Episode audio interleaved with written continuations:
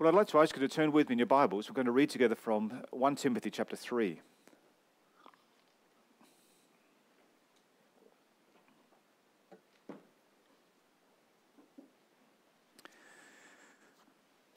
First Timothy chapter 3. There is indeed a, a lot once again in this particular chapter. I decided just to stick to one sermon on 1 Timothy 3 rather than go to two. Um, for myself also, I feel there's uh, still many things here which uh, I could still spend more time on and, and spend time preaching about also, but there are also themes in here which do come back chapter 4 and beyond as well. So let's read together from 1 Timothy chapter 3. The saying is trustworthy. If anyone aspires to the office of overseer, he desires a noble task. Therefore, an overseer must be above reproach, the husband of one wife sober minded, self controlled, respectable, hospitable, able to teach, not a drunkard, not violent but gentle, not quarrelsome, not a lover of money. He must manage his own household well, with all dignity, keeping his children submissive. For if someone does not know how to manage his own household, how will he care for God's church? He must not be a recent convert, or he may become puffed up with conceit and fall into the condemnation of the devil. Moreover, he must be well thought of by outsiders, so that he may, may not fall into disgrace, into a snare of the devil. Deacons, likewise, must be dignified, not double tongued, not addicted to much wine, not greedy for dishonest gain. They must hold the mystery of the faith with a clear conscience, and let them also be tested first, and then let them serve as deacons if they prove themselves blameless. The wives, likewise, must be dignified and not slanderers, but sober minded and faithful in all things. Let deacons each be the husband of one wife, managing their children and their own households well. For those who serve well as deacons gain a good standing for themselves and also great confidence in the faith that is in Christ Jesus. I hope to come to you soon, but I'm writing these things to you so that if I delay, you may know how one ought to behave in the household of God, which is the church of the living God, a pillar and buttress of the truth. Great indeed, we confess, is the mystery of godliness. He was manifested in the flesh, vindicated by the Spirit, seen by angels, proclaimed among the nations, believed on in the world, and taken up in glory. So far, the reading from God's Word. Before I preach on this, let's sing together from Psalm 134, verse 1, 2, and 3.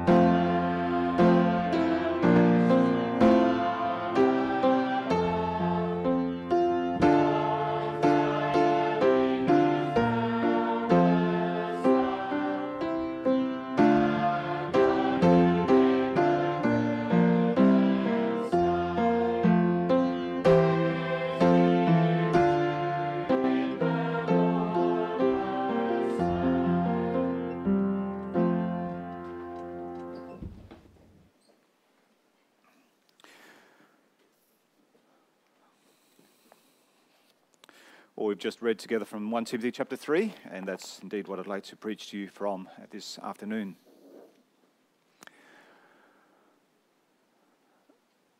I did give verse 15, so I should really read that one as well because some, the reason why I gave that one isn't because I'll just be focusing on this. Um, it was uh, particularly because uh, this is indeed the theme I find really not just for chapter 3, but really for uh, the, the whole letter of Timothy, uh, and that is if I delay, that you may know how one ought to behave in the household of God, which is the church of the living God, a pillar and a buttress of the truth.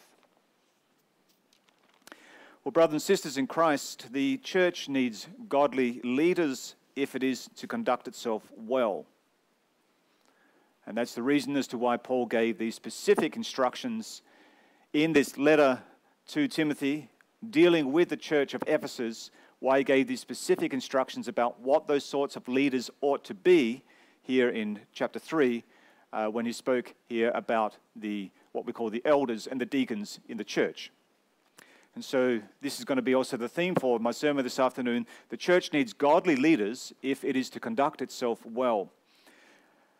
We'll be looking at two things. First of all, the need for godly leaders, and then secondly, the quality of godly leaders. So, first of all, speak more generally and preach more generally about the need for godly leaders, focusing on portions of chapter 3 in particular, and then I'll go back to those qualities, those characteristics of the elders and deacons that we find in this chapter.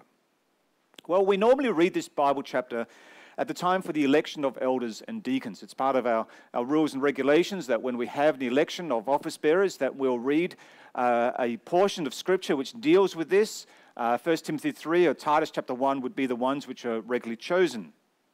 And it's appropriate uh, because, particularly here in 1 Timothy chapter 3, it gives us the qualities, the, the characteristics of a, of a godly office bearer, of an elder, of a deacon for the church. And so our office bearers should indeed know this, this Bible chapter well and earnestly pray that to God that God will uh, bless them and, and help them and so that we as office bearers that we may grow in godliness and we may display these characteristics, these qualities more and more. And also as a congregation. It's for us also to pray to the Lord for our leaders uh, that they may be godly and also then that we also seek to have godly leaders who reflect these things as our pastor, as our minister, as, as, our, as our elders and our deacons here in Melville Church. In fact, it's better to be short, an elder, a deacon, or a pastor, than to choose one who does not match what the scriptures tell us about the qualities of such an office bearer. However, when, when Paul was writing these things to Timothy, and was explaining the kind of man who was to be, indeed, the, one of the leaders of the church. He wasn't really just thinking about church leadership, but really behind this, he was actually concerned about the church that these leaders would be caring for. And this is also why, after uh, going through these uh, qualifications for elders and deacons, overseers and deacons, uh, he goes on to say this in verse 14 15. He says, I hope to come to you soon, but I'm writing these things to you so that if I delay, you may know how you ought to conduct or how to behave in the household of God, a pillar and a buttress of the truth. And so, what this teaches us is that indeed Paul had every intention, every hope that he would soon be going through Ephesus, or that he would soon at least be seeing Timothy but he did not know when that might be. He might be delayed, he might not ever be able to come at all. And the situation is too urgent to wait until Paul might arrive. And there were things that were wrong. And this is also why he's writing this letter. And they needed to be put right and quickly. And the reason as to why these things needed to be put right is because, as he explains here in verse 15, because of what the church of Ephesus really was. You see, what Paul is teaching us here is that the church isn't just some sort of a social club or a group of like minded people where you, you do things and you think things one way at one time, and then later on, well, that can go off and change. But rather, he says, no, the church, it's, it's the household of God. And he also says, it's the church of the living God. And he says, and it's a pillar and a buttress, which means a foundation of the truth. And I'd like you to think about this and, and to really reflect then about what Paul is saying here, what he's teaching Timothy and us about what the church is. Uh, first of all, it's, it's God's church. Uh, Paul also had explained this um, in, in 1 Corinthians chapter 3, where he spoke about it being God's church and also God's household. 1, 1 Corinthians 3, verse 9 For you are God's fellow workers, you are God's field, you are God's building.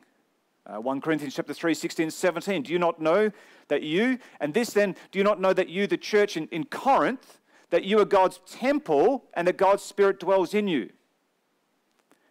It's important to see this because in chapter 3 of, of 1 Corinthians, Paul calls the church of Corinth collectively God's temple. Chapter 6 is going to speak about individual members. So you, as a child of God, are a temple of the Holy Spirit. We know that. But in chapter 3, he applies this not to individual members, but he applies this to the church itself. The whole church is the temple or the house of God. And then he also had something very strong to say in 1 uh, Corinthians chapter 3, verse 17. He said, If anyone destroys God's temple, God will destroy him. For God's temple is holy, and you, plural, are that temple.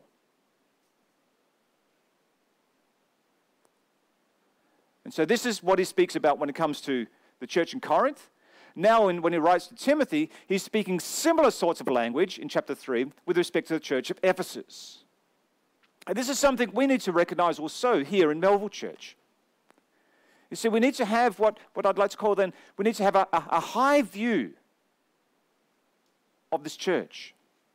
Also, our local church here in Melville. We need to recognize ourselves as, as God's people, that, that we are his, his household, His house. We need to see Melville Church then also as the church of the living God, as chapter 3, verse 15 of 1 Timothy says. We belong to Him not just as individuals, but we belong to Him collectively. And, and God isn't just concerned about us as individuals, He's, he's concerned about us as, as His church. Now, the Apostle Paul had also made this very clear in Acts chapter 20 with respect to this exact church of Ephesus, which Timothy was the pastor of in Acts 20, when he met with the, the leaders, the elders of, of Ephesus, he spoke to them and he said to them, and he, and he described the church and the church as, as the one which had been purchased by the blood of Christ and be in his possession, therefore. And so, this is something we need to recognize, and is that, that when we speak about the church, we need to see ourselves as the household of God. And that as a church, we are precious in God's eyes. And the Apostle Paul goes on because, indeed, in 1 Timothy, what he's really wrestling with and, and, and, and uh, speaking against and writing against is the false teaching and those who are, who are pulling the church and leading the church into very godless directions. And so he speaks about the church and he describes it as the pillar and the buttress of the truth. And so, what he's teaching us here then is that the church is indeed the place where the truth, yes, the truth of the gospel, needs to be preached, it needs to be taught, and it needs to be defended. It needs to be preserved. And as a church living God, as his house, then, we then as are, a, are to be a, a gospel church, a community that is shaped and governed by the gospel, and we must be a church that lives out our identity as the church of the Lord Jesus Christ. And that's then how we are to conduct ourselves. We are the household of God, the church of the living God, the pillar, the buttress of the truth. And that's why we're both to preserve and proclaim what verse 16 calls the mystery of godliness. And 1 Timothy chapter 6 verse 3 describes this as the teaching that accords with godliness. It was both necessary and urgent that Paul should address these things and instruct Timothy to act by, by seeing that godly elders and deacons be appointed because the church of Ephesus was in danger of turning its back on that godliness and turning its back on the gospel and being astray, led astray then by false teachers. In fact, in contrast to the qualities and the characteristics for elders and deacons that we read about in 1 Timothy chapter 3, Uh, Paul had already warned in Acts 20 that savage wolves, men who spoke perverse things, would, who would draw people away from themselves, that they would be coming to attack that church of Ephesus. And now Paul is seeing that what he had warned, that, that this is true.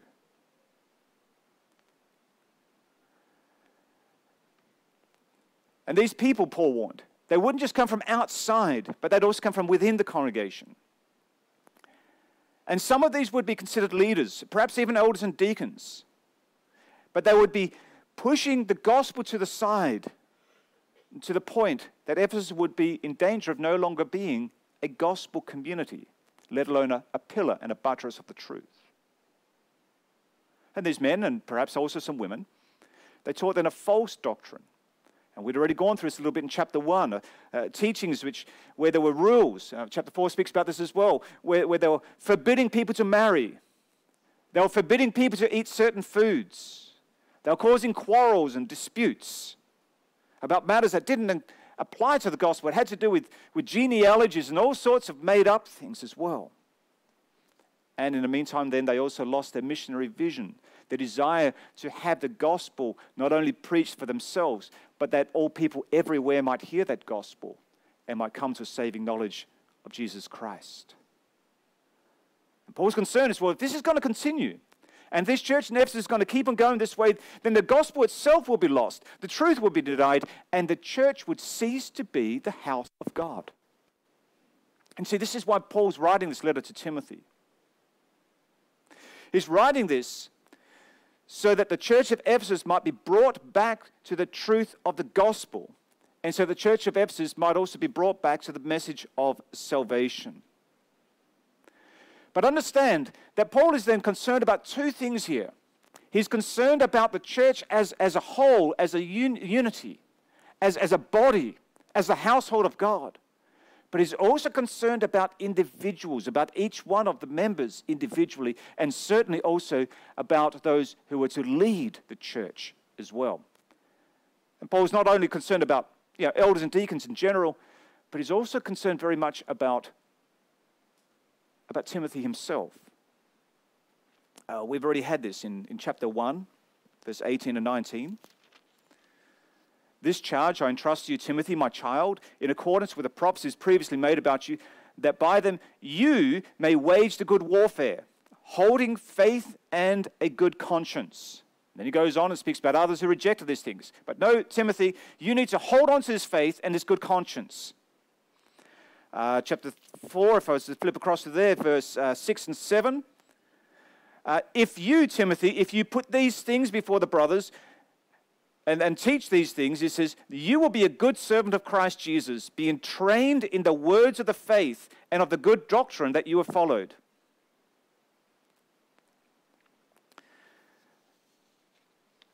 And then also in chapter 4, verse, verse 12, uh, let no one despise you for your youth, but set the believers an example in speech, in conduct, in love, in faith, in purity. And verse 15, practice these things Immerse yourself in them so that all may see your, your progress. And 16, keep a close watch on yourself and on the teaching. Persist in this, for by doing so, you will save both yourself and your hearers.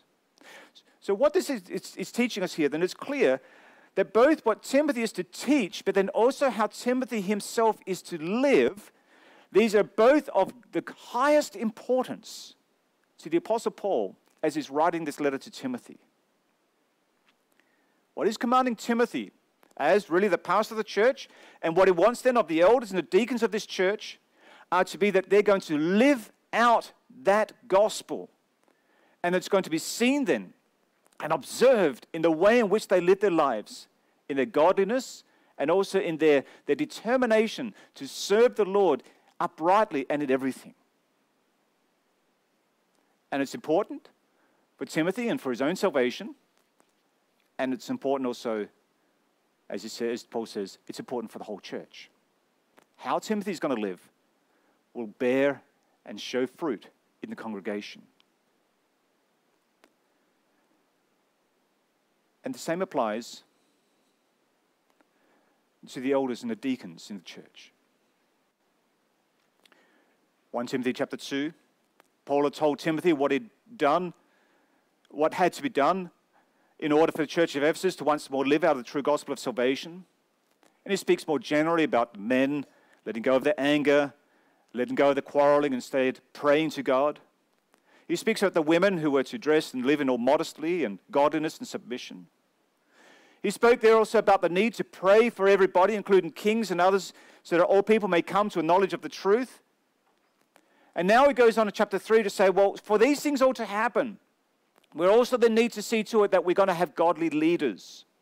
We're going to have brothers who are going to be above reproach, who are going to hold to the mystery of faith with a pure conscience. And yes, they're going to do this not just for themselves, but for the sake of the church, the household of God.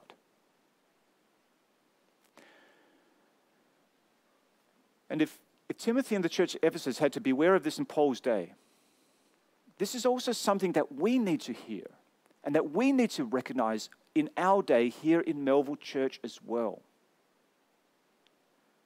We need to understand then who we are as a church community and what it means then for us to live as the household of God.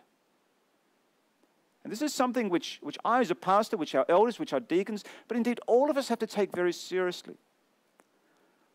Also, when it comes to, to church,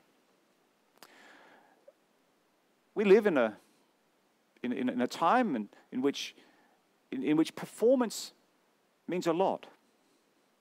We live in a time in which we're trying to, to improve, to change, to, to modify, to, uh, to correct, and, and to seek results on things. And it's not surprising if we want to see some of that in church as well. Now, it's not all wrong things, but, but there are things which, which no doubt we'd like to see where, as Melville Church, that we would be more connected. Uh, we would like to see more people involved. Uh, we would like to be, to be more missional, uh, missions focused, and, and, and seeing that, that the word goes out. Uh, perhaps in some ways we want to be more contemporary and certainly want to be able to, to speak to the issues of the day and to be relevant. We want to be more loving. In and of themselves, all of these things are right, and they're good. And we can no doubt find one or more Bible verses in which we can say, yeah, these all are things which we need here in church. But if we were just to think about these things on their own, we're going to go down the road of, of competence, that this is something which becomes the, the primary thing. But if we go back to what it teaches us in 1 Timothy, we see that 1 Timothy doesn't say that competence doesn't matter. In fact, all those things which I mentioned really do matter. But he doesn't start there. But he starts really instead not so much with competence, but with character. And that's important for us as a church and also for us as individual members and also for our leaders as well. in the church, whatever competence a church leader might have, it needs to come out of his godly character. And what it means, in other words, is it's not what you do that makes you who you are. But who you are needs to be the foundation of what you do.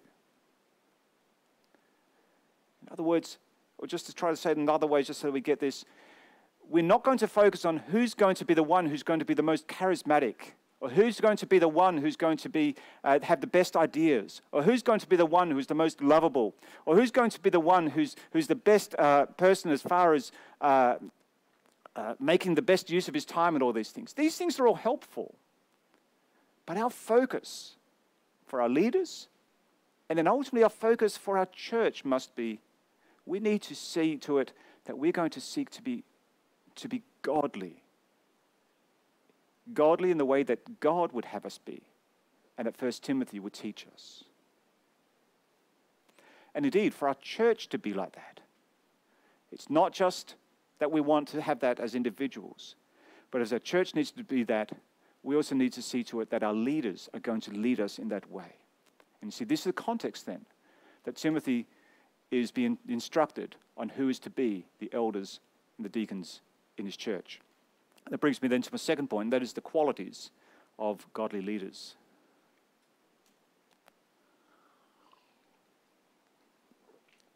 Just going back now to chapter 3, verse 1. The saying is trustworthy. If anyone aspires to the office of overseer, he desires a noble task. In other words, also then, to aspire to this or to desire this is not in, and of itself a bad thing. And also for our men to, to see this and to recognize that, yes, in my leadership and also my family and so forth, to, to aspire to also leadership within the church is indeed appropriate. And to train myself and to grow in these ways is also appropriate.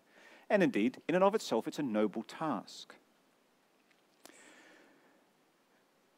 Now, in our ESV, English Standard Version, it says if anyone aspires to the office of, of overseer, he desires a noble task. You'll have other Bible translations, I think, in particularly here of, say, the King James Version, the New King James Version. And that uses not the word overseer, but the word bishop. Now, one of the challenges that we have is that different church traditions call their leaders by different names. And another challenge is, is that we don't always use that name in the same way. And so when the, the Bible here spoke about those people as being bishops, it spent about, it did really mean those who were overseers. Overseers is really the literal translation of this word. But when the word bishop, for example, is used by churches such as the Roman Catholic or the Anglican tradition, and this speaks about a leader who is normally of a higher ranking than other leaders. We don't have that in our Reformed tradition, but they do. And so a bishop then is someone who, who oversees other ministers or other members of the clergy. And this is a bit of a hierarchical sort of a thing. But 1 Timothy 3 doesn't, isn't speaking about these people at all. It's speaking about church leaders, and these church leaders are the overseers in the local church. And for that reason, we would also see then that overseers need appropriate way to translate this. Not only that, the way in which we would see this is that we would see this is that these overseers are really those whom we would call elders. And there's another reason for that, and that is in Titus chapter 1. Uh, the Apostle Paul, he speaks about overseers and then elders in pretty much the same breath. Uh, breath. So in, in, Titus chapter 1, verse 5, he speaks about elders, and in chapter verse 7, he speaks about overseers. So the overseers in chapter 3 here are, are the elders. Similarly, a deacon. So the elder is the one who's responsible to oversee the doctrine, the godliness of the congregation, is the guardian, the watchman, the protector of the church. But then deacon. The word deacon too is used differently in different churches. Uh, some would actually use the word deacon to describe those whom we would call ordained ministers. Others don't see the deacon as being an office that carries any authority at all. Now, in our Reformed tradition, uh, deacons are more closely connected to elders they make up the council of the church, and biblical reasons for that would include how the elders and deacons are explained together in chapter 3 and other portions of scripture, such as Philippians 1, verse 1, which also links elders and deacons together as well. We see that their task is different, and yet at the same time, there is a connection in that together they are to care for the church in different ways.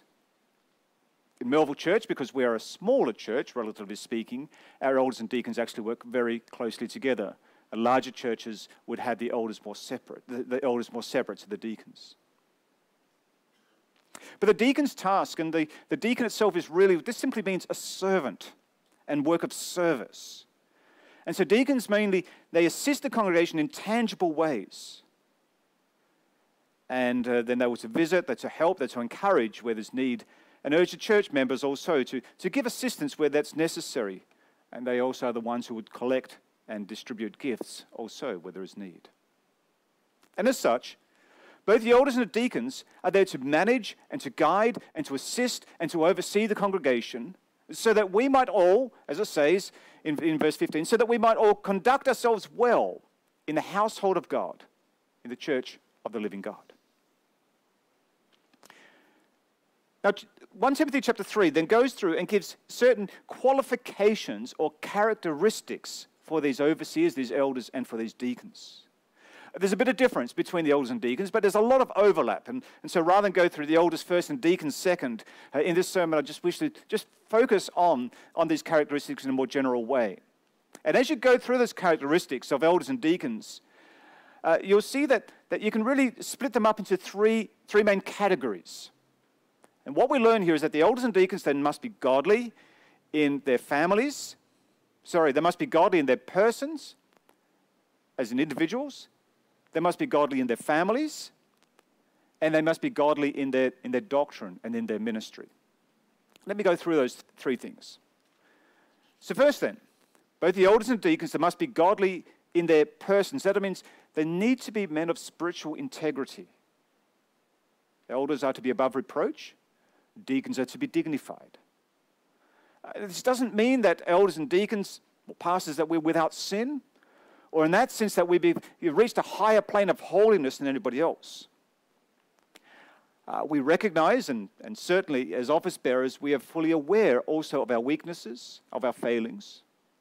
And this is also why, and we also are aware that, that, the, that, that the devil will also attack us as leaders. And this is also the reason why we as leaders, but also we pray, ask that you too will, will pray to God for us, even as we pray. And so that we may, we may grow in that godliness, and that we may also be faithful to God and that we might not fall, that we might not stumble, but that we might be godly in all things. But when, when the scriptures do speak here about that spiritual integrity, it is also something which we need to take very seriously. And when the Bible also speaks here about them being above reproach uh, in verse 2, this would really mean that, that our elders and deacons and, and me as pastor, we need to have a good reputation. And we need to be seen to be those who would consistently live out our faith in such a way that, that a charge can't be sustained against us, a, a charge that would, would disbar us from the ministry. Uh, to be above reproach, then, is to, to live both in doctrine and life in a manner that's consistent with the gospel. And so we're called to do this and to humbly do this, and also to seek to do this more and more. Elders and deacons are to be dignified in speech and conduct, living as those who fear God. And then 1 Timothy 3 goes on to give some examples of what it means to be above reproach. Uh, being sober minded, being respectable, verse 2. Uh, also, with respect to alcohol, yes, uh, you can drink a glass of wine. Um, chapter 5, verse 23, Timothy is going to be told to drink a bit of wine for his stomach's sake, but certainly not to be a drunkard or to be addicted to much wine. Being men of spiritual integrity, elders are to be gentle, not quarrelsome. They must speak well in a manner that reflects the beauty of the gospel and to win their neighbor for Christ rather than driving them away through a quarrelsome spirit. In the same way, you're not to be double tongued, uh, to say one thing and, and, and do another. But we are to be those who speak well and to be honest. Also, elders and deacons both have to show integrity, certainly also when it comes to money and material wealth. 1 Timothy chapter 3, verse 3 and 8 teach that you're not to be greedy for money, but to be content with what the Lord has given us. And it's not only the men, and not only the elders and the deacons are to be godly and show the spiritual integrity, but also the women. And you have this in, in verse 11. 1 Timothy chapter 3, verse, verse 11 speaks here about the deacons. It says, Their wives likewise must be dignified, not slanderers, but sober minded, faithful in all things. Now, this, this, there's often a question which is being raised, and, and, and uh, it's a, a, a, genuine question to wrestle with. Uh, who are these, these, these wives? Other translations will simply have the women here. Are these the wives of the deacons, or are these actually other women in the congregation who are, who are there to serve? Now, there are differences of, of understanding about this. Our ESV translation has indeed uh, made it clear that they believe this to be the wives of the deacons, and in the context that, for myself also, that, that does make the most sense. Certainly, what we can see here is that male and female, even as they work together in ministry, are to live a life that is consistent with the gospel. And later on in chapter 5, uh, Paul will give further instructions about certain women in their ministry in the church when he speaks particularly about, about the widows. So that's the first thing there, which is probably the, the biggest uh, part of these explanations of the, the qualities here, and that has to do with the, the personal integrity of the elder of the deacon. Just going on then to the second place here, and that is that elders and deacons are to be godly in their families. And so there are things here about them. There has to be the husband of one wife, uh, ruling over your own house well, having your children in submission and reverence. Uh, verse 5 points out if someone does not know how to manage his own household, how will he care for God's church? And so the Apostle Paul is saying here you can learn a lot from a person if you just observe him in his own home. So, what we learn here also is that marriage is a holy institution ordained by God, and the office bearer must be faithful, faithful to his wife, and live out of his faith also with respect to his marriage. Elders and deacons, indeed all of us, must teach our families. And we need to live out the gospel and be that, that gospel focused family that loves God, that loves his church, that grows in the true faith also. And if we consist, observe uh, consistent rebellion, or wild, drunken, or disobedient behavior, or general godlessness in a home, this should be a, a reason to refrain from appointing someone to the office of elder or deacon. Now, in this context, we, we shouldn't just look to a single event or to a single child, but what we're concerned about here is the pattern. To see the way a brother raises his family, and also those, and how he cares and, and manages over those in his household, in his house. Uh, it's not as though we can only find a, a man who has a perfect marriage and a perfect family, or has never had any issues with his, with his children. In fact, you also would realize and know that very often those elders or those deacons who have gone through such challenges, God has also taught them much and can assist you also when you are going through those challenges as well.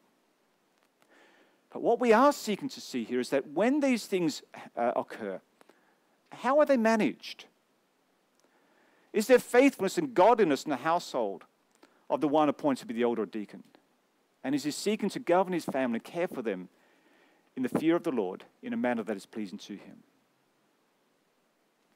And then my third place then. Elders and deacons are to be godly with respect to their doctrine, with respect to the ministry. The elders to be hospitable, have his home, have his life open to others. He should have an, an eye to the visitor, whether it's a fellow Christian or whether it's not. And so that people will feel comfortable in speaking to him. And they could also ask questions and receive help. It also says here the elder has to be able to teach. Now we do distinguish, and there's reasons for that, 1 Timothy 5.17. There's reasons why we distinguish between the teaching elder, whom we call a minister, and the ruling elder, which are the other elders of our church. It's the way we have this now Reformed Church. And as your minister, I will be teaching and preaching more than an elder does. And we're not saying here that every elder has to be able to teach in the same way and to, and to conduct a, large classes and so forth. But each elder should be able to sit down with another and to open the scriptures and to go through them and to teach and instruct in what the Lord has to do. And indeed, this is what they're doing when they meet with you in your home visits too. And deacons are called to love Scripture, hold to the mystery of faith, it's verse 9, and take the gospel to the congregation so that no one remains physically or spiritually empty.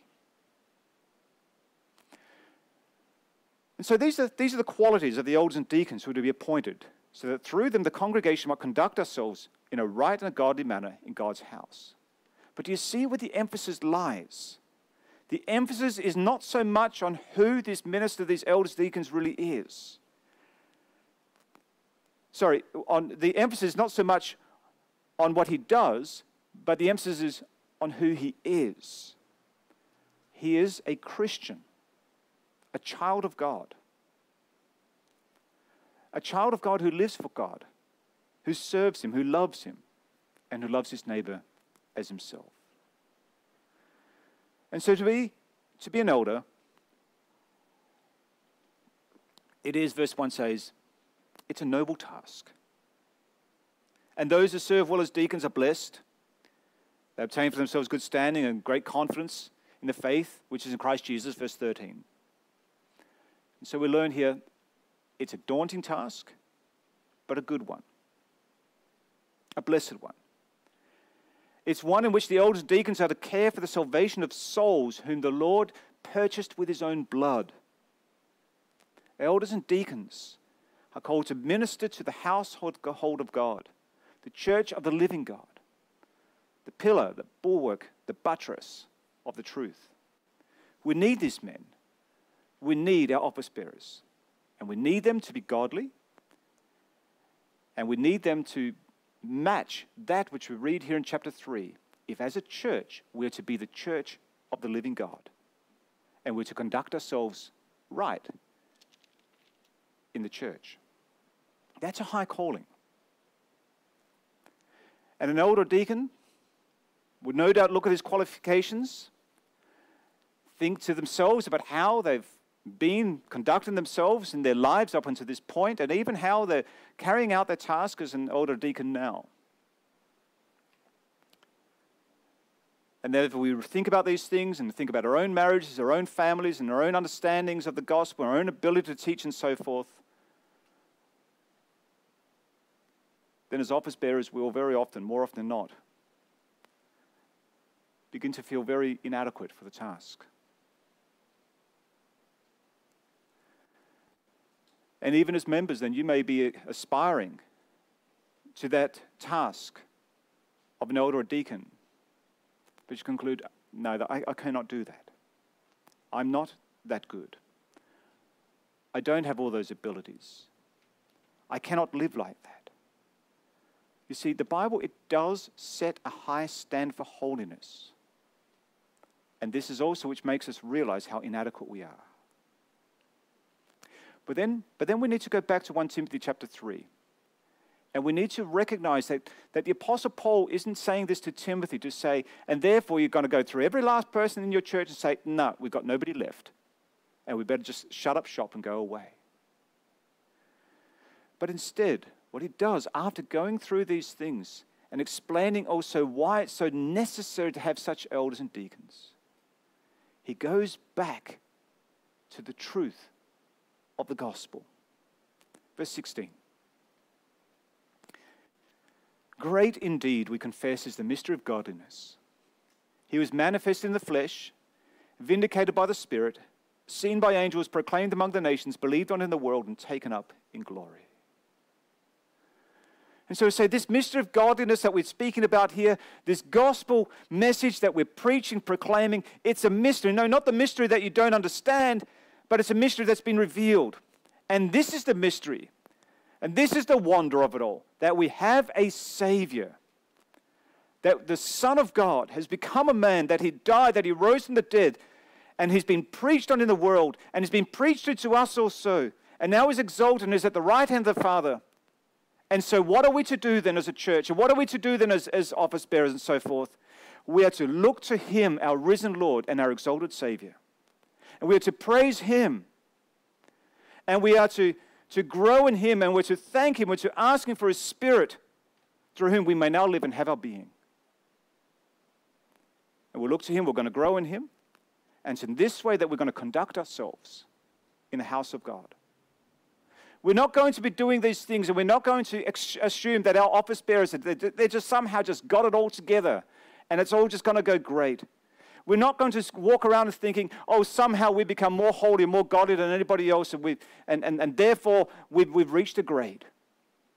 But even as we seek to grow in this godliness and have those characteristics and those qualities that 1 Timothy chapter 3 speaks of, and really ultimately we're all called in many ways to grow in that such godliness, we do so looking to Jesus Christ, the author and the perfecter of our faith and we look to Him and we trust that it is in Jesus that not only are we forgiven, not only are we, we, we declared righteous, but in Him through the power of His Spirit, we are strengthened, we are built up, and we are equipped, and we are given what we need so that we may function as the church, as the household of the living God.